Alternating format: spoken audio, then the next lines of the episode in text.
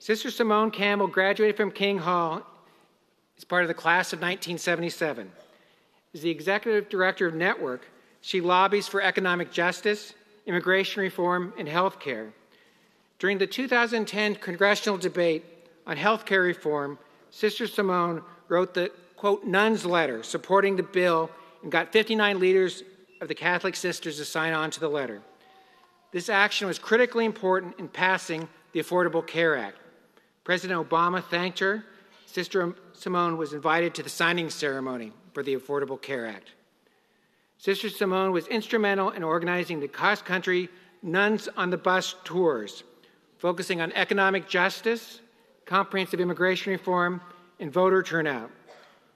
She spoke at the two thousand twelve Democratic National Convention, has made appearances on sixty minutes, The Colbert Report, and The Daily Show. And she's received too many awards for me to mention today. As a student at King Hall, Sister Simone was an editor on the U C Davis Law Review and a member of the Women's Law Caucus. We are honored to have her join us on what is the fortieth anniversary of her own graduation from King Hall. Please welcome Sister Simone Campbell.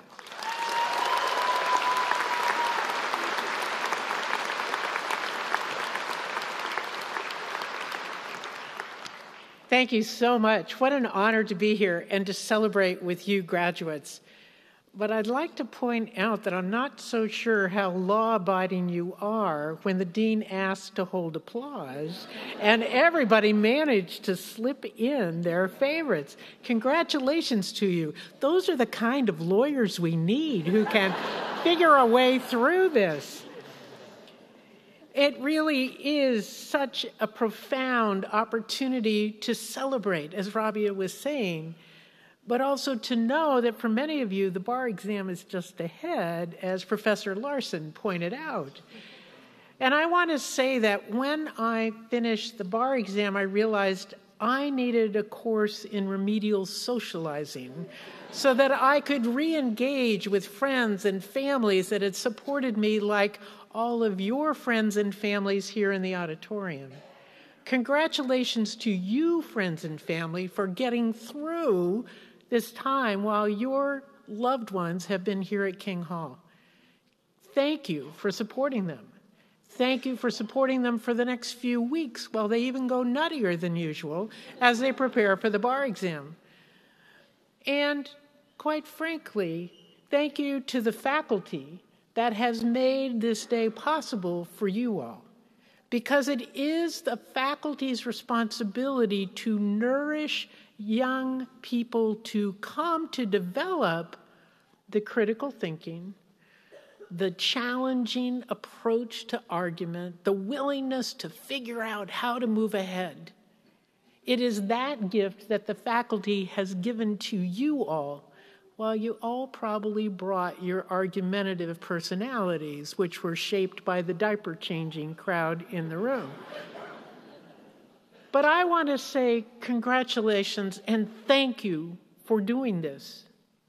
Thank you for graduating and moving into a profession that is desperately needed in our time.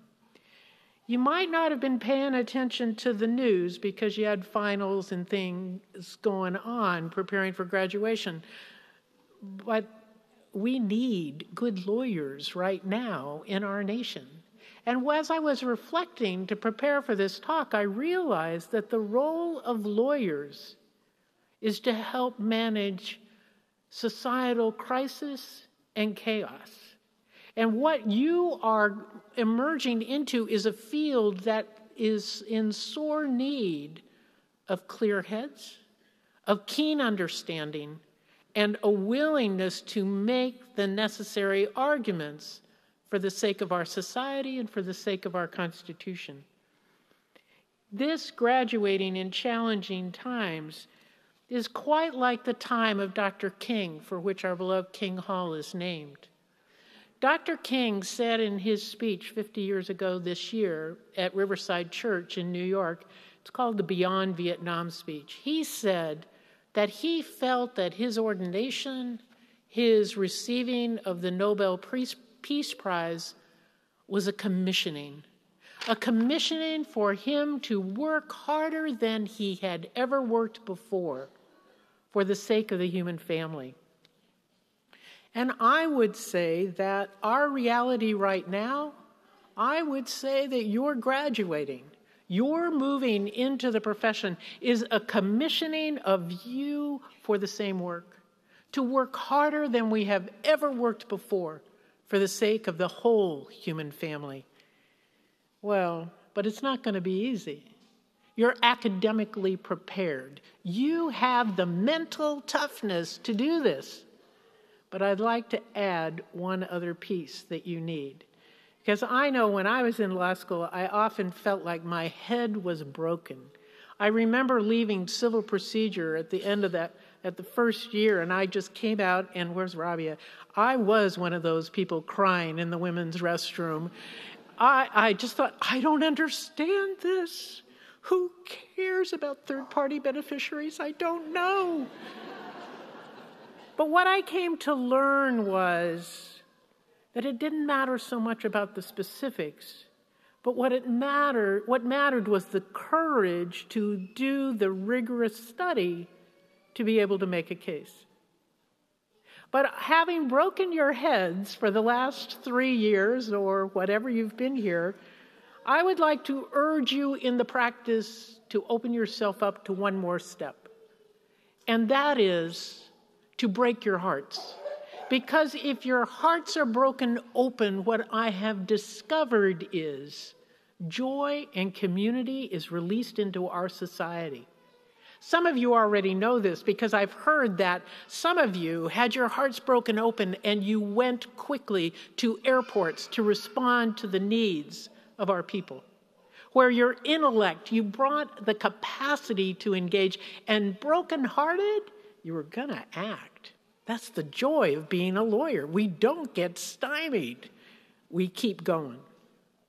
So I want to share with you a few of the people that have broken my heart and urge you to be open to them.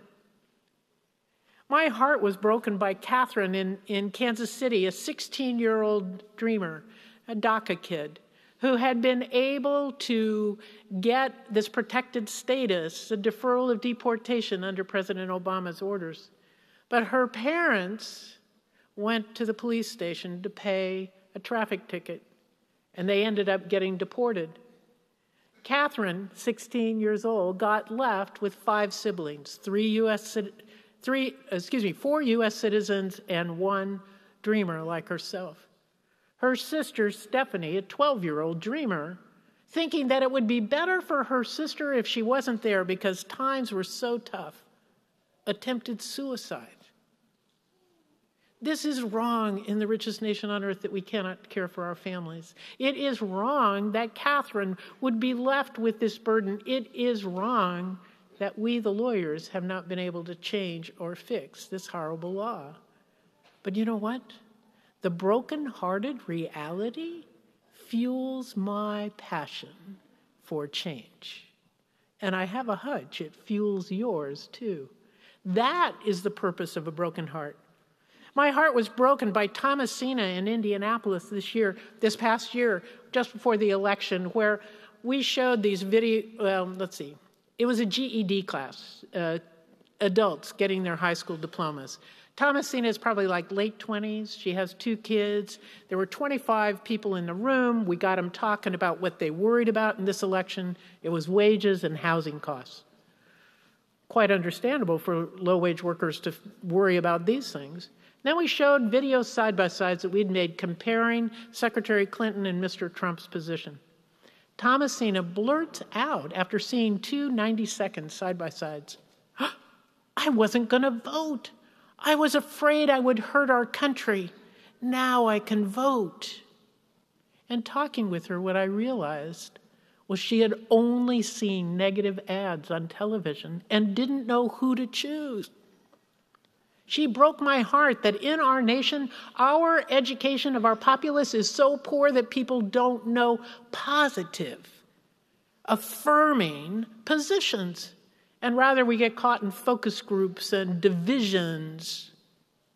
We, lawyers, have a responsibility to do a better job at educating our people so that Thomasina should not be afraid to vote because she would hurt our country, but rather we can choose together to act for the common good. My heart's been broken open by Amy. Amy in the Saint Louis is a professor and is in a group called Mothers to Mothers. After uh, Michael Brown was killed in Ferguson, Amy and her friends came together and said, as African-American moms, we have to do something. And so what they decided to do was in groups to go talk to groups of white women about what African-American moms have to worry about and white moms don't. Because we, too, do not talk about this reality often enough. Amy says she quizzes her two boys. At the time I met her, she had a tenth grader and a sixth grader. And you who are African Americans know the drill. She says everybody does it, that when you quiz the kids, you keep, when you're, when you're stopped, not if you're stopped by the police. You keep your hands out of your pockets, you keep your arms away from your body, you say yes sir, no sir, and you don't get any teenage attitude. Well, I don't know about you, but when I was a teenager, I had a lot of attitude, and I'm not sure my mom telling me not to do it was going to make a difference, but it was Amy's effort to keep her kids safe. And her sixth grader said to her, Mom, how long is this going to go on? And she said to him, if things keep up the way they are, the rest of your life. That broke my heart. And it fueled my passion for making a difference, for changing the original sin of our nation from this horror of racism that we still have the residue and change it for the common good, so all are included. But see how this works? If your heart's broken open, then we step into that place where we have a passion for change. You know that. Your clinicals have shown you that.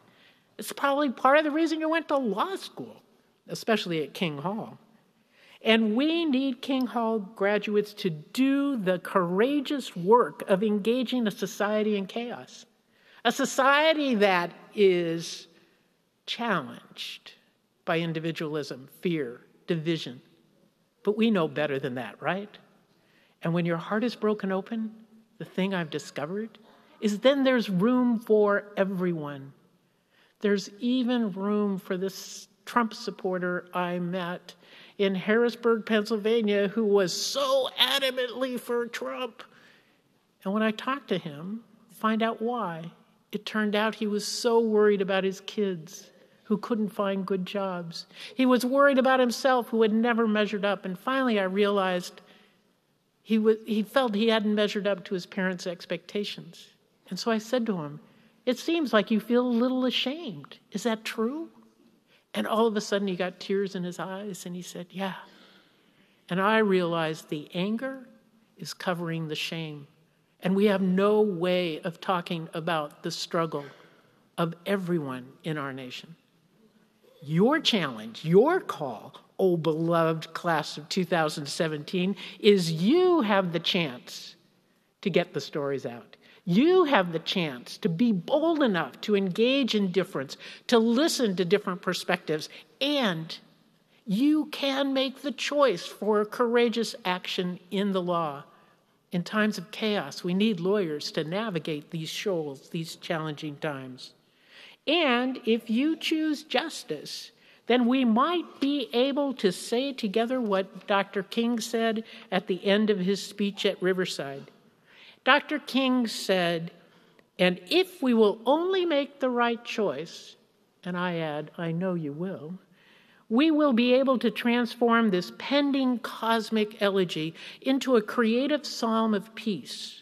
If we will make the right choice, we will be able to transform the jaggling discords of our world into a beautiful symphony of brotherhood. If we will but make the right choice, we will be able to speed up the day all over America and all over our world, when justice will roll down like waters and righteousness like a mighty stream. King Hall graduates, please, I beg you, welcome to the Alumni Association, but most importantly, please make the right choice. We, the people of the United States, are depending on you. Thank you.